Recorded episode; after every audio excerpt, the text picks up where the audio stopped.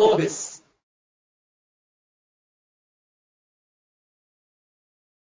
はい、皆さんこんにちは。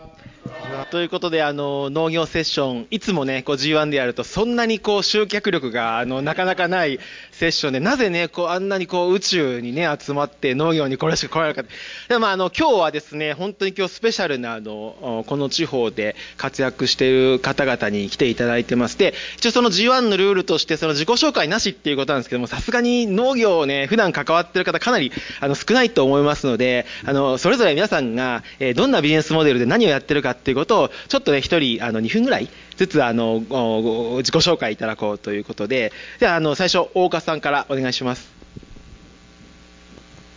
はい、皆さんこんにちは。こんあ大加と申します。えっ、ーと1分ぐらいで自己紹介を。えっ、ーとですね、あの私は東京出身で、えー学生時代にワインが好きになりまして、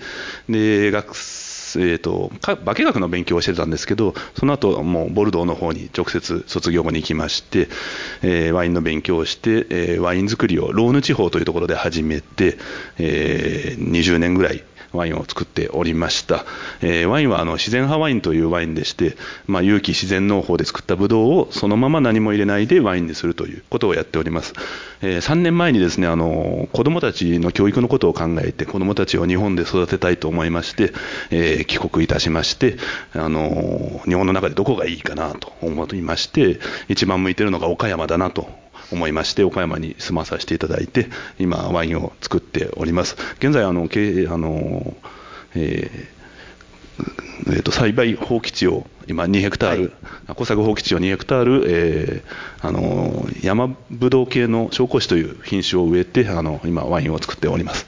よろしくお願いします。よろしくお願いします。あの、あれですか、あの、醸造所と、えっ、と、つまりそのブドウの栽培ですから、あの、栽培して、あの、醸造もしてるということなんですよね。はい。なので普段は農家です。あのぶどう畑にいる普通のおじさんです。なるほど。もう全くですから岡山にゆかりが全然なかったのにこちらにやってきてブドウ畑の開墾からワイナリーまでしていったということですね。はい、ちょっとあのまたね後で聞いていきますけどもなかなかねそういう地方に本当に入っていって、えー一から農業を起こしてねここまで行く方っていうのは本当に少ないですからちょっとそのあたりの話も聞いていこうと思いますでは次お願いしますはい、こんにちは。えーテッタ株式会社の代表しております高橋と申します。よろしくお願いいたします。えっ、と、僕も大岡さんと同じで岡山県新見市というところ、ここから車で2時間ぐらい、人口3万人の本当中産家で、産業がほとんどない町で、えーワイン作りをしております。えー同じワイン作りなんですけれども、大岡さんとはこうストーリーが違いまして、えー僕の場合は、えー大学を卒業しまして、実家に帰ってきて、家業である建設業を継ぎました。えー約10年ぐらい建設業をやって、ずっと地元でベンチャーできないかなってずっとちっちゃい町で考えてて、えーすごい大規模な工作放棄地がありまして、えーそこが、まあ、えいろんなことに変わろうと、産業廃棄物処分場だったりとか、そういうのに変わろうとしてたのを嫌だなと思って、え僕は会社立ち上げて、その、えー工作放棄地10ヘクタール分を再生させるっていうビジネスを立ち上げ、その手法としてワイン作りをスタートしました。えー僕たちは、あーブドウ作りからスタートして、2016年にワイナリーを立ち上げて、えーまだ全国でもまだそんなに例がないんですけども、えー自社原料100%、自分たちのブドウだけで、えーワイン作りをしております。えー雇用もその時のもともとやってた会社、大阪大地にさした会社の雇用も全部引き継いで、えー雇用とその農地を再生させようということを、えー10年前からやっております。よろしくお願いいたします。はい、お願いします。では次は田中さん、お願いします。はい、あー D&T ファーム田中でございます。よろしくお願いします。えっ、とうちはですね、あのザクというと苗屋です。えっ、とどんな苗を作っているかと言いますと、えっ、とバナナとかコーヒーとかですね、えーこカカオとか、えー、日本で作れないはずのものを日本で作れるようにする特許の品種改良技術、えー、凍結解凍覚醒法という技術がございまして、えー、それを使って苗を作って全国に、えー、販売をしております。であの、まあ、バナナ自社ですね生産した、えー、バナナモンゲバナナと言いまして皮まで食べるバナナという食べられるバナナとしてですね、えー、マスコミの方で、えーと、大体40回ぐらいテレビ放送をさせていただきましたのでもしかしたらあのご覧になっていただいた方もいらっしゃるかもしれないんですけれども、えー、うちはですね、えーと、そういうふうな形であのどんどん輸入しているものバナナとか100万トン輸入してますからそれを全部国産化しましょうと、えー、国産化することでグローバルなあ、えー、地産地消をやっていきましょうということを皆さん呼びかけて今全国に30カ所ぐらいですね補助の方が広がっているところです、えー、今後はコーヒーとかですねカカオとか、えー、国産化していくメリットの方を訴えながら、えーと、仲間になっていただける方と一緒に、えー、農業を変えていきたいなという思いでやっております。よろしくお願いします。はいお願いします。ちょっとあの今ね皆さんあれでしょ？バナナとかコーヒーが日本でどなんてできるのって感じでしょ？ちょっとちょっと簡単に説明してもらってるか？相当面白いですよ、はい、あのあの凍結解凍覚醒法という技術ですね。これはあの私の叔父のあの弊社の技術責任者田中節夫が40年かけて趣味でやってたことがですね、えっと、たまたまできたっていう世界です、えっとモチベーションとしてはですねバナナ非常に昔高かったそうですね。戦後生まれで、えっと、ラーメン1杯が、えー、5円とか6円の時代に10 20円とかぐらいしたそうです。であのそのバナナを腹いっぱい食べたいというですね思いがずっと幼少の頃からあって、えー、なんとかあの自分で事業も成功したのでそのお金をですねつぎ込んで億単位のお金をつぎ込んでですね あの研究をしてたそうです。であの、まあ、40年ずっと根詰めてやってたわけです。趣味ですからね。あの途中ブレイクの期間もありながら、えーまあ、つい、えー、十何年前かにできましてであの庭で育ったですね。でそれを見た方がその苗を譲ってくれという話がどんどん広がりまして、えー、と4年前5年前ですね、えーとえー、おいである私とですね一緒にあのこれをまあビジネスにしようかということで立ち上げたのがうちの会社種に仕掛けがある。種というかね、バナナ皆さん種がないですよね。ですから成長細胞って言いましてね、根っこと茎の間のところを凍らせるっていうですね、あの技術の、えー、かいつまでご説明しますと、マイナス60度まで、えーと、ゆっくり冷やすんですね。180度かけてゆっくり冷やすと。えー、氷河期がですね、大体、えーと、マイナス60度だったというふうに言われてまして、その温度までゆっくり冷やしてやることで、えー、植物が非常にストレスを感じて、えー、なんとか生き残ろうという力を出すんですね。でそれをこう人間としては作物としてうまくうまくこう利用させていただくという仕組みです。はいありがとうございます。では次に最後松島さん。松島さんもあのご存知の方も多いと思いますけども本当あの日本の6次産業化のモあのモデルケースになっているようなあの方なのではいお願いします。はい、えー、瀬戸内ジャムズガーデンの松島です。よろしくお願いします、えー、ちなみにあの瀬戸内の島周防島という島皆さんご存知の方？あ結構結構いますね。あの去年かなりいろんなことがありましたので あの有名になってるのかと思うんですけど私自身実はあの結婚するまでその周防島自体知らなくてですね。で島に移住して、えっとまあ、ジャム屋をしたくて移住したんですけどあの知り合う農家さんがみんな高齢な方ばっかしでおかしいなと思ったらあの妻のお父さん全住職なんですけどここ高齢化率日本一の島によう来たねみたいな そんなところから始まってですねあの自分も高齢化率日本一の島に移住したと思ってなかったんですけど、えー、そこから結局まああのジャムを作ろうとしたんですけど結局農家さんがどんどん辞めていくんでじゃあ農業もやらないといけない。でさらに言うと,、えーと、もっと移住者を呼び込もうっていうのであの定住促進関係の活動、えー、島クラスっていう活動で、島への移住者をどんどん入れ込んでいくような、えー、取り組みをして。でその方々が結局農業で食えないからみんな農業をやめていったので、えー、そこに人を入れ込んでも結局また出ていっちゃう、えー、じゃあその方々もっと食べれるような農業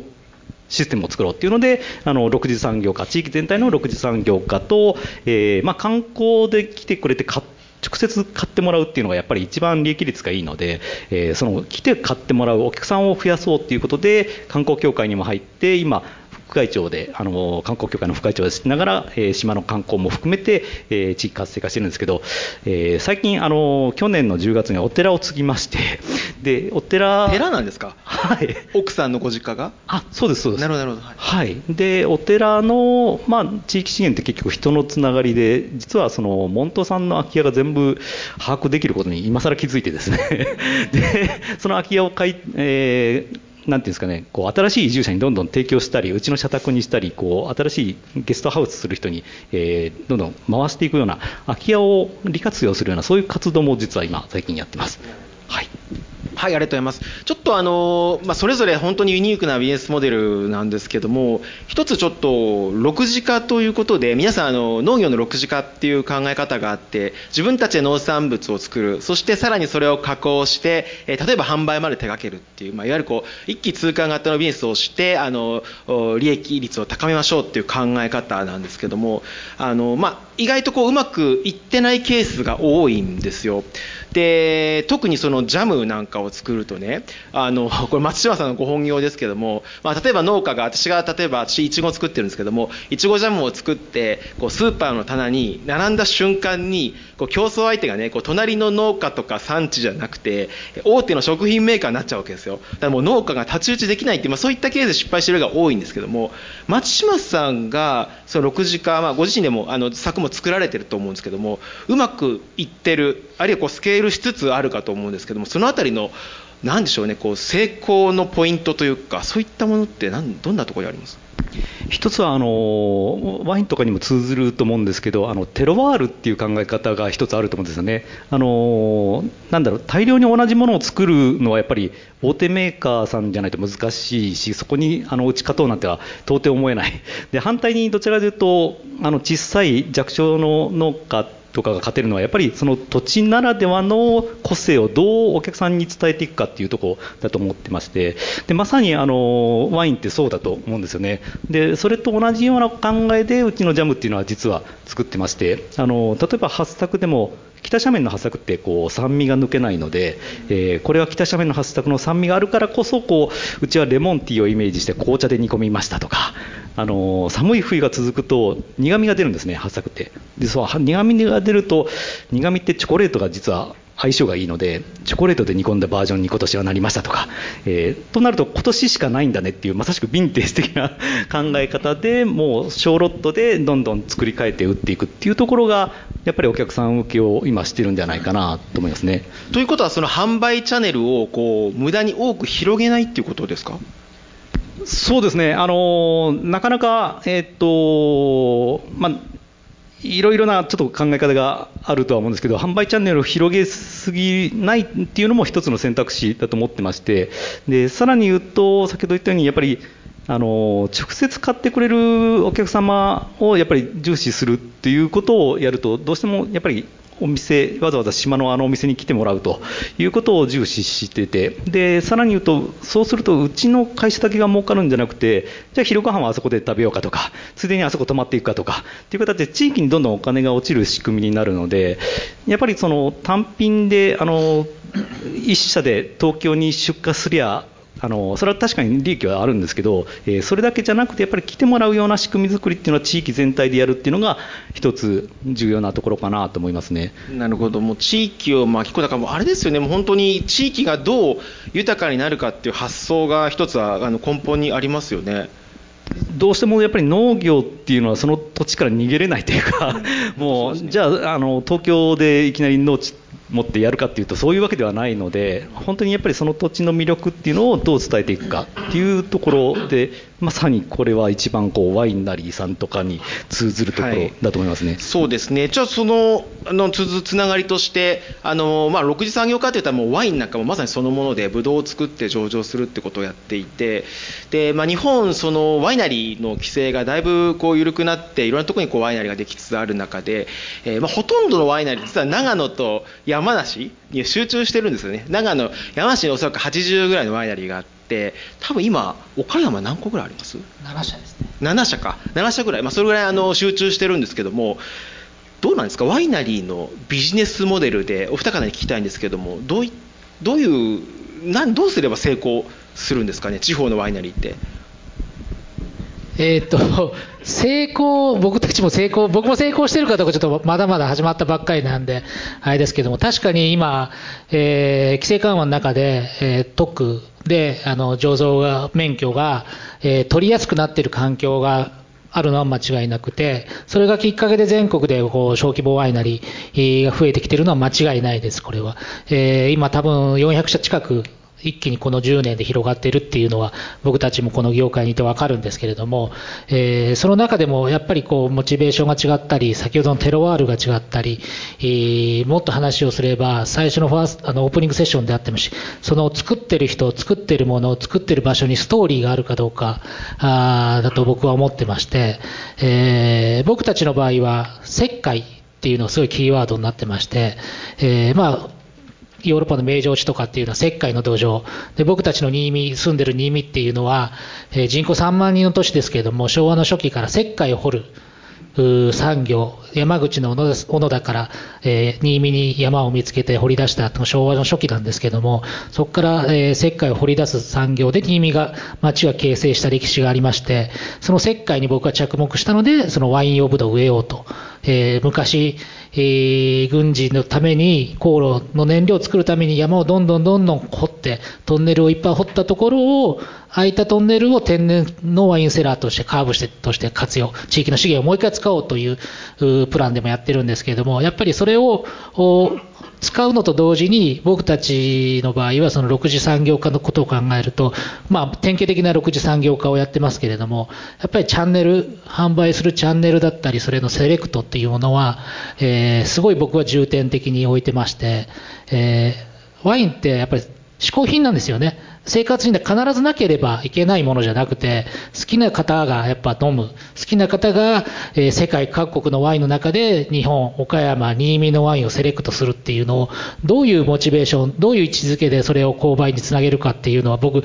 あのずっとワインの業界にいた人間じゃないんで、土建屋なんで、なぜワインを買うかっていうのをそう真剣に考えたときに、やっぱり、ブランディングだったりとか、その人がどういう気持ちで、どういう環境で、どういう思いで作ってるのかで知りたいなっていうのが、単純に、こう、飲み手として思ったので、僕がワインなりを立ち上げるのは、そこをやっぱり、こう、ワイン、ブドウを作る、ワインを作るっていうのが最重要事業なんですけれども、それをじゃあ広げるためにどうするかっていうものも、同じぐらい労力と資金と時間を費やしてやったので、やっぱり6次化っていうのは、あの、本当にブームになって、先ほど言われたように失敗する事例も確かにありますけれども、僕の周りでもやってる人はやっぱり最後のチャンネルの部分ですごい苦労してて、えー、僕は基本的に、えー、自分たちの思いがつながるチャンネルでしか取引はしませんってもう完全にそれをもう振り切ってます。うん。ということはダイレクトに販売する、まあ、例えばワイナーに来てくださった方だけに売るだとかそういう。いやもちろん店頭でダイレクトにお客様っているっていうこともやってますけれどもそこにはやっぱ僕たちのこのアクセスだったりとかロケーションだったりっていう不利な満面があるんでもちろん全国にパートナーさんワインショップ小売さんいるんですけれども小売さんでも、えーまあ、例えばまあ、雑誌見たから取引したいんだけどっていう電話とかメール来ても断りしてます、基本。まず来てくださいと。来て僕たちの環境と、えー、僕たちがお客様に伝えることを同じように伝えてほしいっていうのをやっぱ言います。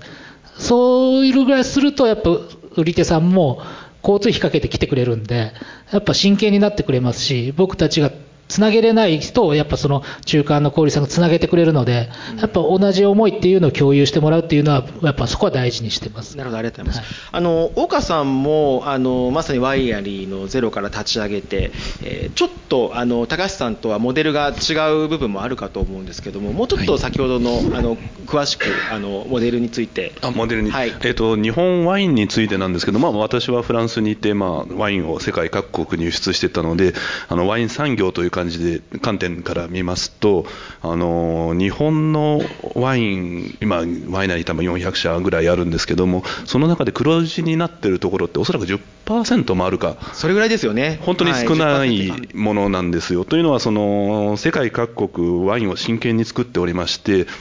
あのその中でいかに日本が勝てるかっていうとかなり難しいんですね。あの輸入した、まあ、例えばフランスのワインをあの日本で、まあ、輸入の価格が載ってるわけですけどもその中で対抗した時にどうやって売れるかいい価格と品質のバランスが取れるかということが重要になってきます。で私があの思っているのは、やっぱりワインというのはそのテロワールが大事で、そのテロワールを表すのに、まあ、日本の気候土壌、まあ、これはもう変えられないものがあるんですが、それに合った品種というのをこれから選んでいく、本当の時期に来てるんじゃないかなと。やっぱりフランスのいろいろ品種が日本全国にあるんですけれどもやはり2000年以上かけてフランスの気候に合った品種を向こうは使っているのでそれを気候条件が悪い日本に持ってきたところでどうしても病気が多いので農薬をまかなくてはいけない。で生産コストが高くなってしまう。でそれを加工に回したところでなかなか難しい。なので日本には古来の品種があるのでそれを使ってやっていくっていうようなおそらく転換時期に来てるんじゃないかなとは私は思っています。うん。ということはそのワイナリーが、まあ、ほぼ、まあ、10%しか黒字がないってことはもう作った時点で結構なその負け戦のようなものが確定確定というかねかなり高いあの割合で負けちゃうっていうことだと思うんですけどもその中でその例えば大手さんであればね本当にもうあの、まあ、コモディティというか数百円のワインを大量生産するってことは可能だと思うんですけども、まあ、我々のようにこう中小の、えーまあ、ワイナリーがどういうふうにしてその差別化をしていくのかっていうことなんですけどもおそらく今のお話を聞いてると1本あたりのワインの単価がねかなりのその額になってマーケットに行くまでなっていくんじゃないかと思うんですけどもそのあたりって現状どうですか？えーと、私のところですと、まあ、原価で言いますと今、うちのワイナリーではあの有機ブドウしか使っていないのでしかも岡山はブドウの産地として生食のあの産地なのでものすごい高級ブドウの産地なんですでうちはあのアレキサンドリアという、まあ、岡山で130年の歴史があるものを使っているんですがうちですと、えー、仕入れが、えー、キロ500円で買っているというのが現状です。おそらく甲州、山梨だとそれはキロ200円だったりするんですけれども、そうなってしまうと、農家さんもやる気はないんですよね。ぶどう一生懸命作って1キロ230円。で、それがまあ、今あの、まあ、ビンダーなんだ、醸造所だなんだなんだかかってくるので、どうしても1000円以上は超えてしまうと。原価がですよね。原価ですね、うん、で、私の場合だと500円だともっと上がってしまうんですけれども、なのでその中で、あの、どのようにして、じゃ特徴を出しながらやっていくかということで、うちのですですとその自然派ワインという勇気であったりあのアリュー酸という保存剤を入れなかったりそのようなことをしてあの他のものとは違うものワインにはなっておりますが。うんなるほど。今後おそらくワイナリーを作りたいっていう方が今日本全国にいてね多分視察者が絶えないんじゃないかと思うんですけどもそういった方々でもそのワイナリーが成立する可能性っていうのはありますかね、なかなか難しいんじゃないかと正直思って。えーとですね、もちろん本人のやる気が一番なんですけれども、ブドウを植えてワインができるまでにほぼ5年かかるので、5年間収入がないと、まずそれに耐えられるか、それでワインを作る醸造所の施設なんですけれども、すべて完璧にしようとすると、何千万、下手すると多くかかってしまうと思います。ただですね、あのフランスではもともと農家の納屋で作っていたような、まあ、今でもそういうワイナリーいっぱいあるんですけども、なので、あのそういうこともできるんですよ。なので、あのワインはあのアルコールなので、あの食中毒の心配がないので、その昔ながらの木の樽でやったり、そういうことをやっていけば、原価はかなり抑えられるんですけれども、そういうところをあの食品衛生法とかそういうのでがんじがらめにしていくと、ものすごいきれいにしなくてはいけないと。この辺が結構フランスでも問題でして例えばチーズだったら山の上で昔はあの牧草を食べに牛を連れて山の上に上がっていってそこでチーズを作ってた、まあ、ハイジみたいなイメージですけどもそれが EU になったらチーズを作るんだったら壁が全部タイル張りじゃないといけないと。じゃないと食品の衛生法上ダメですというのでなくなったんですよ。なのでその辺がですねそのやっぱり法と脳の食品の安全とその辺のバランスを取りながらうまくやっていかないと産業自身が変わってきてしまうというリスクがあると思います。なるほどありがとうございます。えー、っとそうですね田中さんに、はい、のビジネスにちょっとお話を移していきたいと思うんですけども、はい、おそらくそのバナナですね。はいこれ寒冷地というか日本で作ると1本あたりどれぐらいの価格1本と1房っていうのどれぐらいの価格になるものなんですか、はい、あの今うちが売ってるのは、えーと、1本ですね。1本で600円。バナナ1本600円 ,600 円。はい、これはね僕も1粒1000円ぐらいのいちご作ってる。なかなかねこれバナナ600円もすごいね、うん、あの実はこれ自分たちがコストから積み上げてる600円では全くないんですねうん、あの実は東京で、えー、プレマーケティングをしたときに、えー、で500円でも800円でもいくらでも売れたんです、うん、であのそれで行こうと思ったんですけどちょっと思いとどまることがあって地元のバイヤーの方が、えーと、ちょっと待ってと。地元を固めてからだというふうにアドバイスをいただいて、えー、じゃあいくらで売るんですかという話をしたときに、まあ、高級フルーツとして売っていこうと。で、えー、とバナナというこのクオリティうちのバナナのクオリティでであれば、まあ、600円かなというところでバイヤーさんの方から言っていただいた値段をそのまま採用したというところですね。ちなみにその1本600円のバナナって年間何本ぐらい、うん生産できるものなんですか、えーとですね、これあの、1株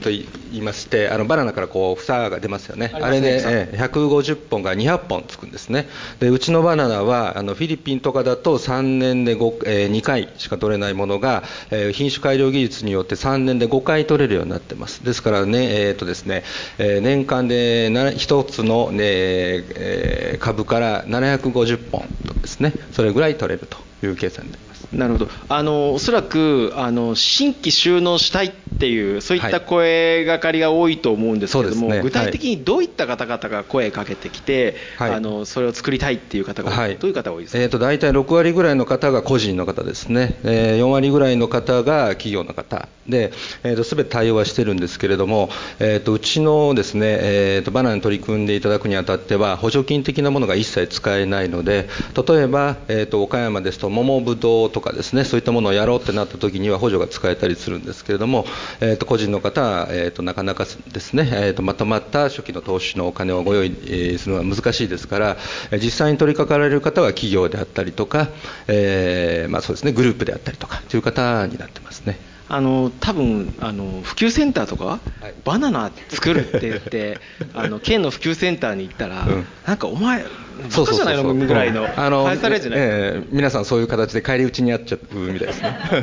実際それでそのバナナ作るって言って、例えばこうスーパー L だとかねその、えー、いわゆるこの制度優勝を受けられてスタートした個人の方とかっていらっしゃるんですか、うん、えーと、残念ながらそれはまだいないですね、うん、でそこをうちとしてはですね行政と掛け合いをする中で、えーと、バナナにもそういう活動を開いてくださいという訴えかけの方はしてます、うん、はい、じゃあその冷凍というかねそのバナナのその、えー、と何でしょうこう、まあ、寒冷地で作れる加工技術っていうのは権利保護はきっちりされているそうですね。あの特許の方を取ってまして、えー、ただ特許を見ただけではできないグレーの部分ノウハウとしては、えーと、私の叔父と私の頭の中にしかない部分がありまして、えー、権利保護の方はそういう形でアナログも含めてやってます。なんかね夕暮れなの出雲さんも言ってたよね。あの緑虫作るのは 僕ともう一人がいないとどっちか死んだらできないみたいな、ね、そんなところですね。そんなところですね、はい、ありがとうございます、えー、でその後今新規収納の話になったと思うんですけども、まあ、おそらく大岡さんもフランスから戻ってきてしかも東京出身で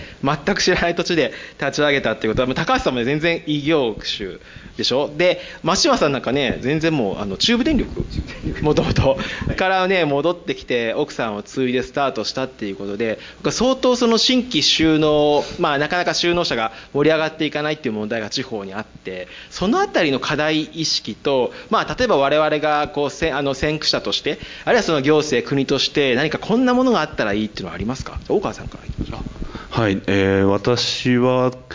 まあ、最初かなり苦労しましてやはりフランスにいながら日本の畑を探さなくてはいけない。であの、まあ、土壌であったり降水量であったりそういうものはインターネットで調べられるので大体まあ岡山空港の南あたりにしようと。ということを決めてあの行政に当たってみたりあとは知り合いを通じてしてみたんですがなかなか難しくてですね非常にもうこれは困ったなというところであのたまたまあの私の場合はリヨンの領事の方があのフランスのうちのドメインを訪ねてくださったんですがその方があのたまたま岡山のご出身の方で話をしたらあちょうど奥さんの実家がそこにあって使ってない畑とあの家があるからどうぞって。でそこに来てみたらもう本当に自分が探してた場所だったんですよ。あこれはもう何かのご縁だと思って、ねはい、もうそこに家をお借りしてで私子供が3人いるのであの、まあ、村としては子供が3人来たと。でまあ、すごい大歓迎してくれてあの土地の方も一気に集まってきましてまあ、逆にすぐ3日目で止めたぐらいなんですよ。初日に見に行ってあ0.5ヘクタール借りられました。あよかった。で次の日、まあ、隣のおばあちゃんが来てうちの畑も借りてくれんかと。大人気だね。でそれが3日間続いて2ヘクタールまで行ったんでちょっともう無理です。ということで耕作放棄地が一気に2ヘクタール。それまで全くダメだったのがなのでいかにそのやっぱり私は結局何もしてなくて子供がいただけなんですけど地元の中に入ってそこの活動をするかというのが非常に大事なんだとは思ってます。今でもあれでしょ？東京でずっと育ってこの田舎の生活この村の中に入ってどうですか？今の生活ライフスタイルは、えーっとですね、私はおそらく比べるところが東京ではなくてフランスになっているので、あの岡山に来て思ったのが、フランスにすごい似てるなと。あのフランスは個人主義がかなりすごいんですけど岡山も意外に個人主義が強くてですねあの他の人のことにはあまり干渉しないと。で私かなり自然派ワインっていう変わったことをやってるんですけど、まあ、それもいいんじゃないということでかなり自由にさせてくれるのでその辺のギャップはなかったんですがただあのうちの小学校は12人しか税込生徒いなくて例えば PTA を全部やらなくてはいけない。あとその村の昔多分、まあ、2、30年ぐらい前からある行事もしくはあの団体が4つも5つもあるんですけれどもそれが全部まあ、若い人たち、まあ、私も45ですけど一番若い若い世代になっているのでその若手が全部やっていかなくてはいけないと。でなですのでそのなかなか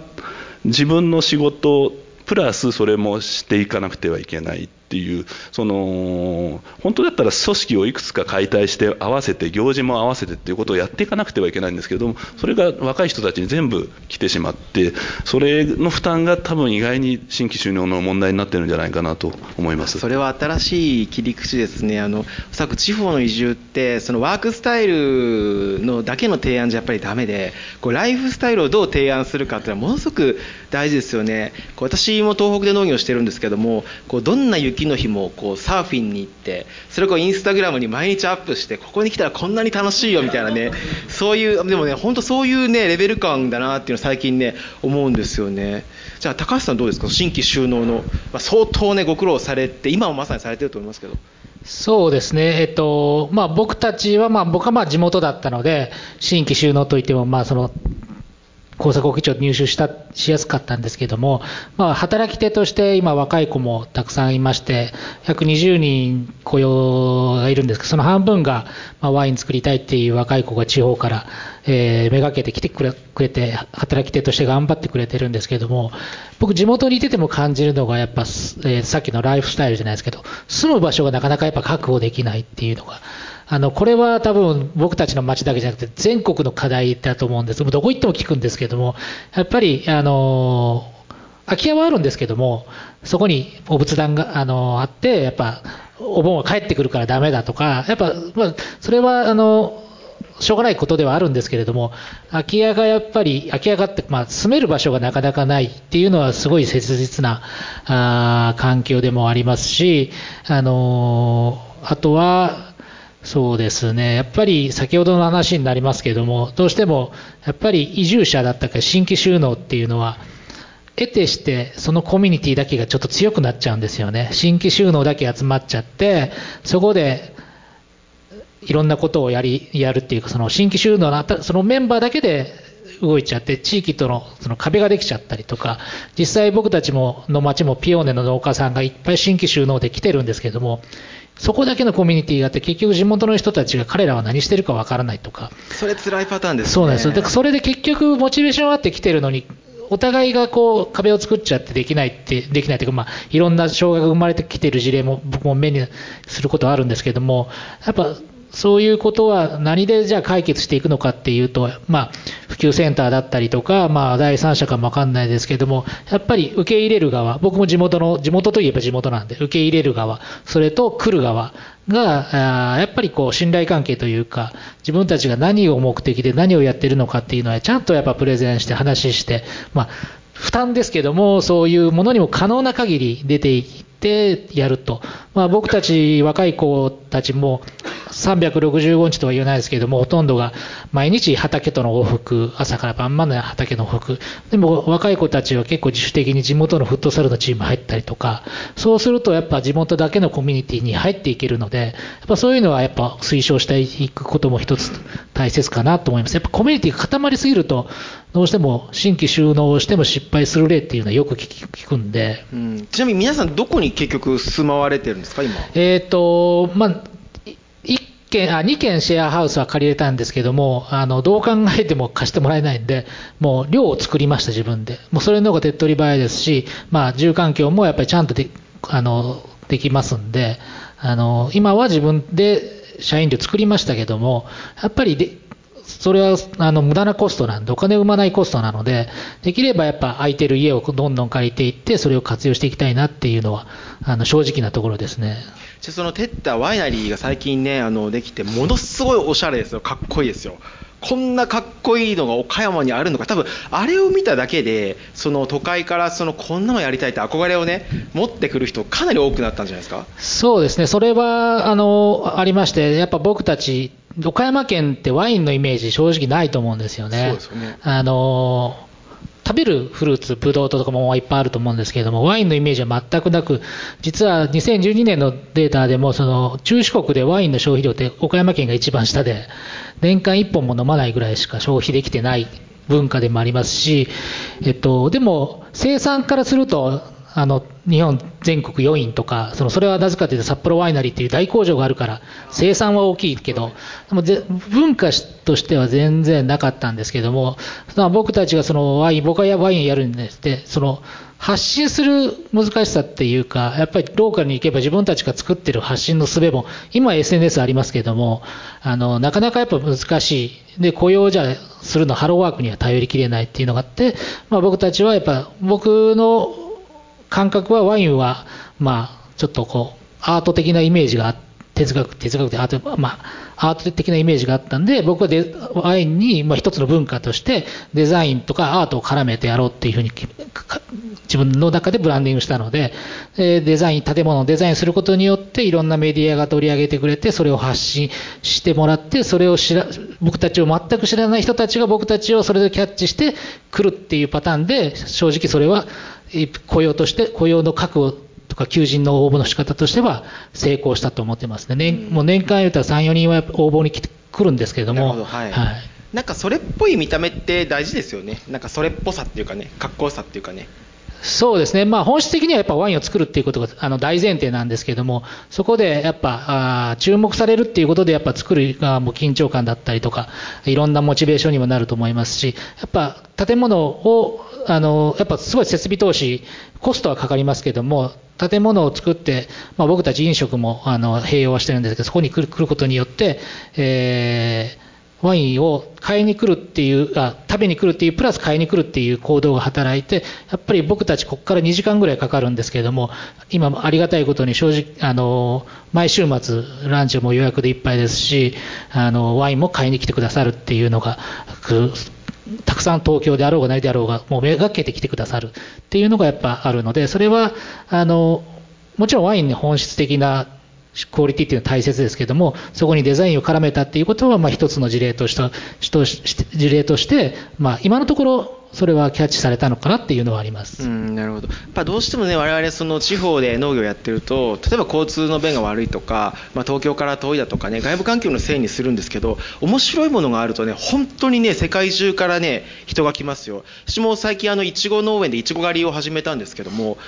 山本町っていうね、宮城の町でやってるんですけども、人口1万人ぐらいしかいないんですよ。でもね、年間に世界中から5万人以上が来るんですよ。だからあんまりね、もうどこにあるかなんて関係なくて、ユニークなものを作ればいいなと最近ねすごく思うようになりましたということとあと田中さんちょっと今生産者じゃないと思うんですけども、はい、まあ、でも新規収納のそのいわゆるサポートをしておられると思うんですけども、はい、そのあたりの,、あの視点から新規収納についてどうでしょうか、課題と。そうですね、うちにはあの、まあ、そういうサポートをしているということもあってあの本当に新しいというか若い人材が来てくれます。あのいろんな産業の中で労働者不足とか言われてますけれどもあのちょっと逆に言うと面白いぐらいあの求人に関しては苦労してない状態なんですね。で、えーと、一つ事例を言いますと、えーと、大阪の農業高校出身をして、えー、実はですね自分でうちを調べてきてくれた子が2人います去年の新卒採用で取ったんですけど新卒採用を取るつもり全然なかったんですけども、え、自分で調べてきましたと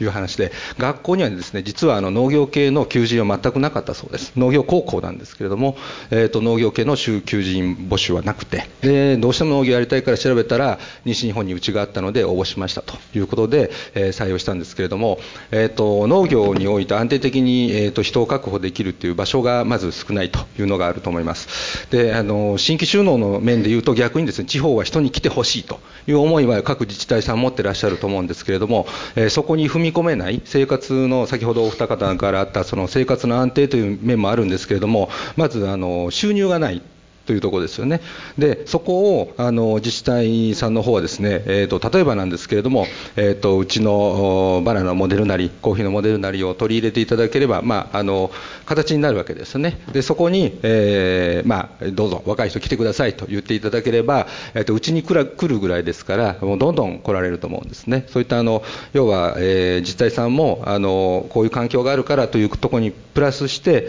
えー、こんだけも儲かる農業があるよ、ちゃんと未来が描けるよというところを、えー、若い方にアピールしていただければ、まあ、人口の流動化にもつながると思いますし、えー、面白いことがどんどん広がっていくんじゃないかなというふうに思ってます、うん、ありがとうございます、えー、ちょっとね松島さんに新規収納の話聞こうと思ったけどやっぱりちょっと6時間の方にちょっと話を一旦戻してあの松島さんねあの生産設備も拡大してるじゃないですか。つまりそのジャムを仕入れてあごめんなさい、と、果物を仕入れてジャムを作るだけじゃなくて自社で生産のもうあのエリアも拡大してると。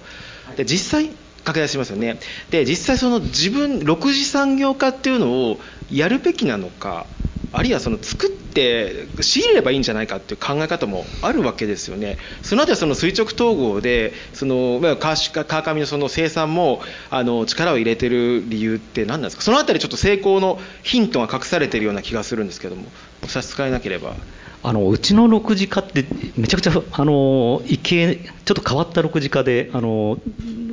自分のとこでだから、えー、普通だったらブドウを育てて自分のとこでそれをワインにしてで売りますっていう感じだと思うんですけど、うんうんうん、えー、うちは実はあの島の中の農家さんがほとんど柑橘系の農家さんですね。あのみかんの島って言われてる。でみかんの耕作放棄とかを借りてそのうちでじゃあみかん育てるかというと実は育ってない。あのみかん畑とかあの借りたりするんですけど全部みかんの木切っちゃうんですね。何やってるかというとあの島の中で手に入らない果物だけどジャム屋として欲しい果物を、ね。うん、うちの農園で栽培してる、で島の中にいちごを栽培してる人がいなかったのであの同じようにいちご栽培してたりしますしブルーベリー栽培してたりもしますし結局地域の中に入るときにその敵対関係農家さんとのコンペティターになるっていうよりは、えー、農家さんと一緒にあの取り組んでいくそういうあのプレイヤーになりたくてで結局うちはもうみかんとか柑橘系は栽培しないと。でその代わりあの加工用みかんとかって農家さんみんなあのキロ7円とか8円で出荷されるんですね。7円。でそれは農家さんのモチベーションにもならないし新規収納した子たちの反対にそういう加工用みかんをうちはキロ100円以上で買いましょうとか、っていう形で、えーと、農家さんとか農業者を応援していくような取り組みをやることによって反対に、えー、彼らの親族がこう島に遊びに来た時にはうちのお店に必ず連れてきてですね必ずこれ買えと 言って反則も一緒にやってくれるわけですよ、まあ、そういう形でちゃんと地域のつながりをあのさらにそのうちの会社だけで完結して6次産業じゃなくてやっぱり地域巻き込んだ6次産業をすることによってみんなにとって経済的な循環が生まれていくこう里山資本主義的なことができるんじゃないかなと思いますねうんなんかいかにもうまくいきそうでしょ？なんか松島さんの。てか地域にもさ受け入れられそうだしなんかねこのなんかこう穏やかな感じです。だからその6次産業化って言ってもその垂直統合してるわけではなくてそのちゃんとサプライヤーさんからもうあのきっちりあるものは仕入れてないものは自社で作ると、まあ、そういったことなんですかね。そうですねだからあの自分のところの持ってるその原材料だけで加工品を作ろうとするから失敗するんであってそうするとどうしても商品の幅が狭くなるじゃないですかでどうしてもお客さんってやっぱりいろんな選択肢の中から商品選びたいとなるとジャムだと例えば20種類ぐらいは店頭に並べないとブルーベリージャムしか作ってないんですっていうわけにはいか なかなかお客さん来ないわけでその商品、えーと、お客様へのどうアプローチするかっていうところまで考えるとその地域の多様性っていうのが実はすごくこうこれから価値になる時代だと思います。はいありがとうございます。高さんありますか？6時化の話になるととさっきのそのワイナリーが儲かる儲からないっていう話になったんです。10%の話だったんですけど僕が今調べた中ではえっ、ー、とワインに関しては6時化しない方が儲かると思います。儲かない、あ、6時しないのが儲かる。はい。自分たちで原料作らない方が、買う、先ほど大岡さんの話もあったんですけど、500円と200円の差。自分たちで作ったら500円だけど、買ったら200円。それ6時化しなくて仕入れして、えっ、ー、と、自分たちで全部完結しない方が儲かると思います。ワインの場合にしては。実際それでやってるところもありますし、あとはまスケールメリットどうするかなると思うんですけども、でもそれと同じかんあ違う観点でいくと、えっと、僕たちは製造場所を持ってますんで、例えば生産者が自分たちが作ったブドウ、もしくは余ったブドウでワインを作ってほしい。僕たちっていうか受託ですよね。大岡さんもやられてますし、僕らもやってるんですけれども、やっぱり受託をすることによって、彼らがまた二次収入を得て、次にまたもしかしたらワインをもう一回作りの畑を広げたいなとかいう思いが広がったりとかってする、それはまあ一つの6次化だと思うんですよね。それさっきあのオープニングセッションでもあったようにこう、例えば新見だけじゃなくて、もっと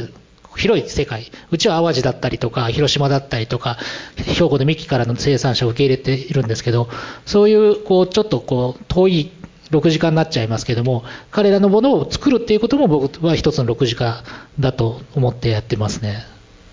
ありがとうございます。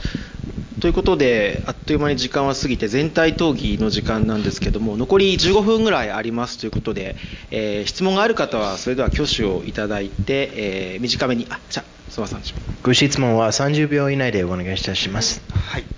私あの、広島県の人石高原町で酪農事業をやっております。で、6年前にその新規収納で入ったので、まあ、皆様と同じようにこう、ストーリー性といいますか、商品に特徴を持つことはできたりするんですけど、あえて今回のテーマも地域の未来であったり、あの、お昼のランチセッションの時にも、この地域からどう日本を変えていくんだっていう大きなテーマの時にですね、その松島さんや大岡さんみたいにこう、他社から他の市場よりも高値で買って販売することによって農家さんを救う方法っていうのをおっしゃってましたけどやはりその地域の未来を変えていくときにこう先駆者たちだけがこう儲かるんじゃなくて地域の農家さん。強いて言うならばその生産したものを買っていただける消費者の皆様のマインドこう国産のものバイジャパンがいいですよっていうのを変えていくための方法といいますか、そういったものの努力、日本の農家が救うためのっていうのは、皆様どういうふうにお考えになられてるかなということを伺いたいなと思いました、うん、ありがとうございます。どうしましょうか、この質問。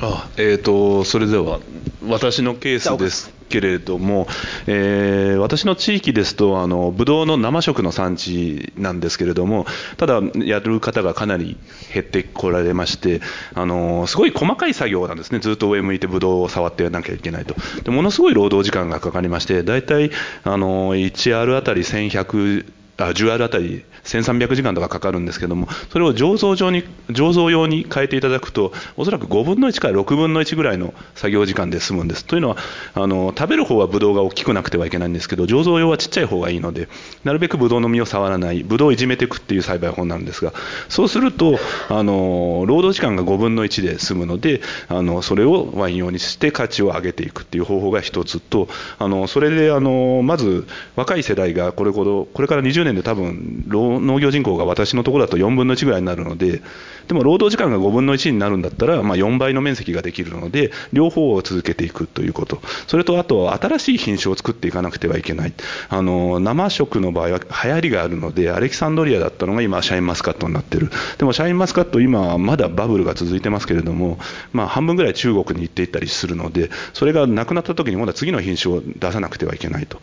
でこれを追っていくのってかなり辛いので逆にそれはワインの場合ですと同じ品種を使い続けることでその価値がが上がっていく。ブルゴーニュだったらピノノワールとかそういうものを使い続けていく。なのでそれに合った品種を今作っていくと。で幸い私の近くに岡山の津高にブドウの育種家の方がいらっしゃるので今新たにワイン用のその岡山にあった品種というのを、まあ、作り始めて3年ですけれども育種相当時間がかかるので10年経っても結果が出るかどうかは分からないんですが新たなそのあの状況に合わせて栽培方法を変えてある土地を活用していくということをしています。はい、ありがとうございます。ちょっともうちょっと質問いきましょうか。いきましょうか。はい、お願いします。はい、あのこの土の香りの雰囲気大好き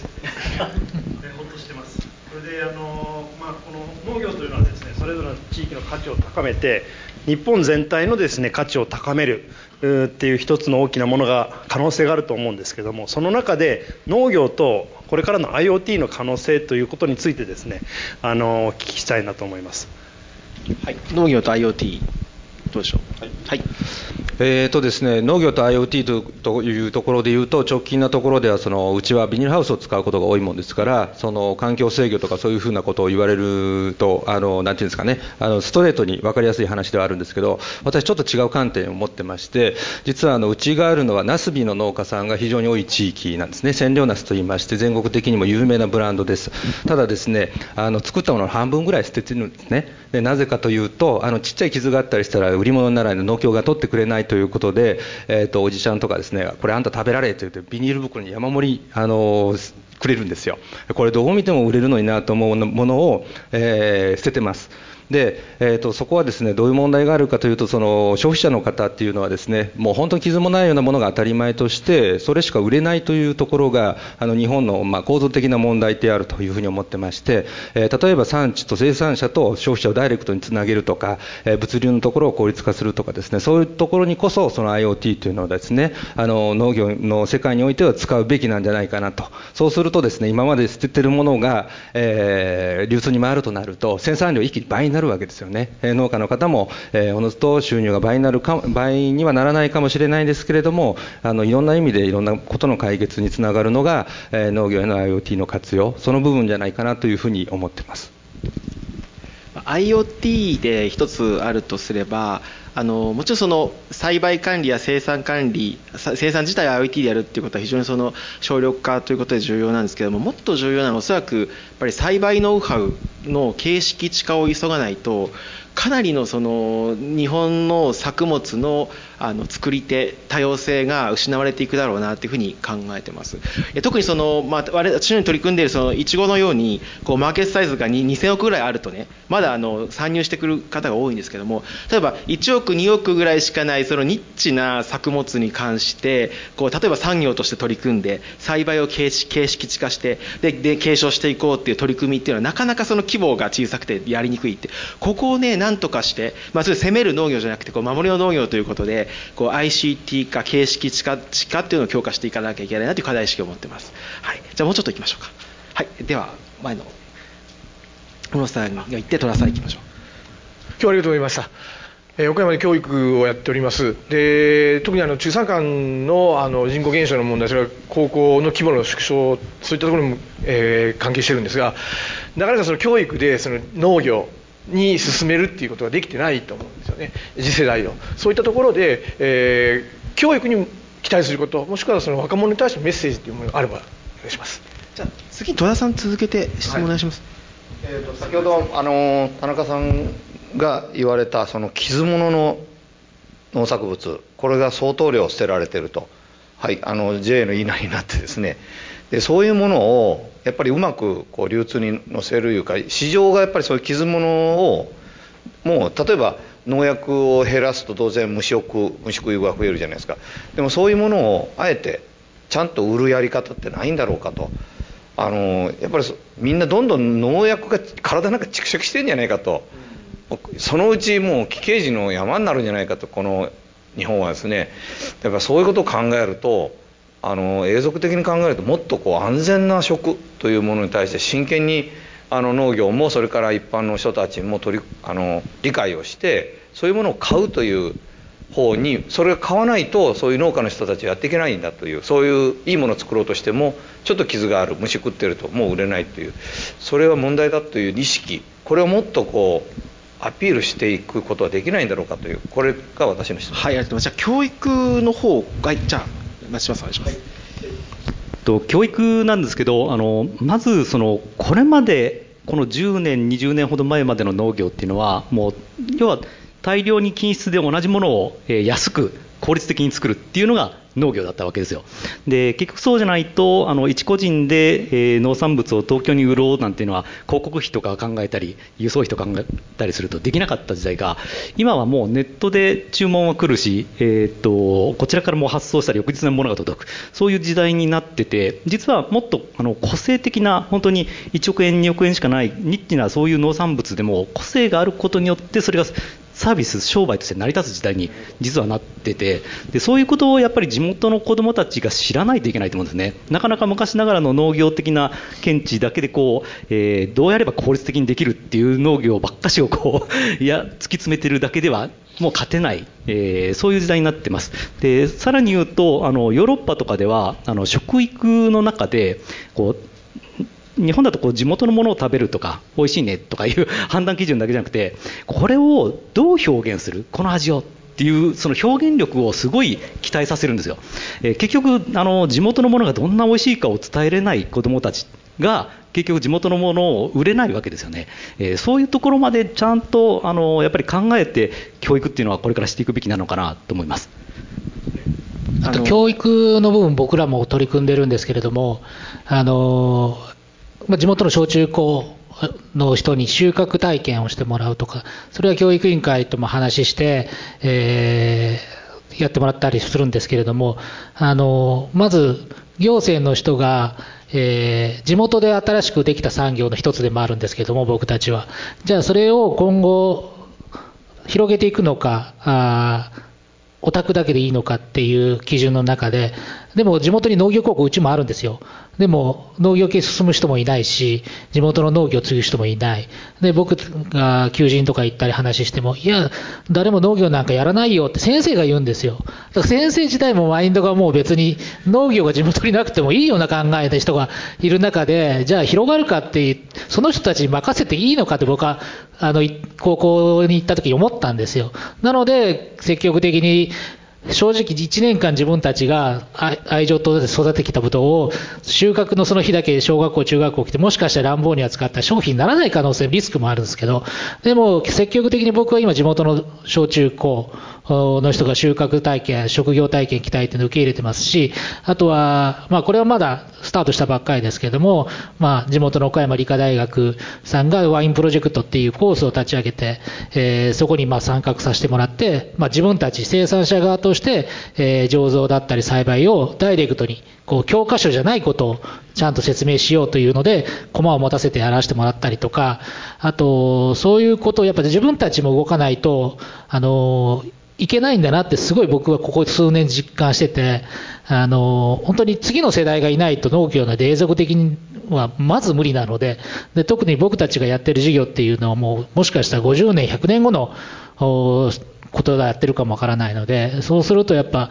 えー、地元の子を雇うっていうこと、先ほどの生活の部分も含めてそうですけれども、地元の子をいかに雇うかっていうのがすごいキーポイントになっていく中で、えー、教育っていうものは農業、食べる、作る、それが連帯して、えー、やっぱしていかないと。ということは僕たちもやっぱそれに関わっていかないといけないなっていうのは、すごいここ数年実感して、痛い思いをしました。教育ね。最近いいニュースといえばね小学校5年生の理科の教科書に僕が載ってるんですよ。でね いいニュースって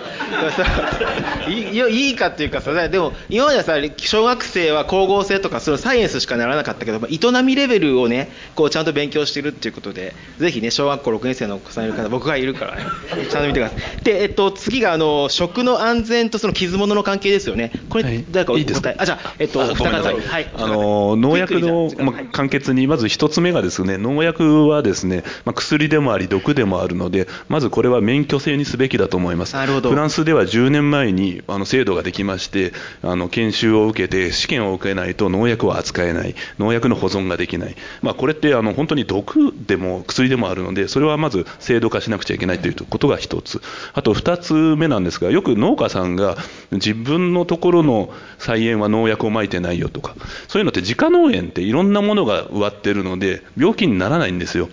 あの生産効率を高めて売る方っていうのは一つのものを一気にやるのでどうしても病気が出てしまうんです。なのでこれから将来そういうものを減らしていこうとすると私はブドウを作ってますけれどもブドウにじゃあブドウ畑に必要なのは肥料が必要だ。じゃあ隣ではじゃあ鳥を飼ってもらうと。じゃあ鳥の飼料が必要だ。じゃあその隣で穀物を作ってもらうと。そういうスペシャリストが昔の本当に農村の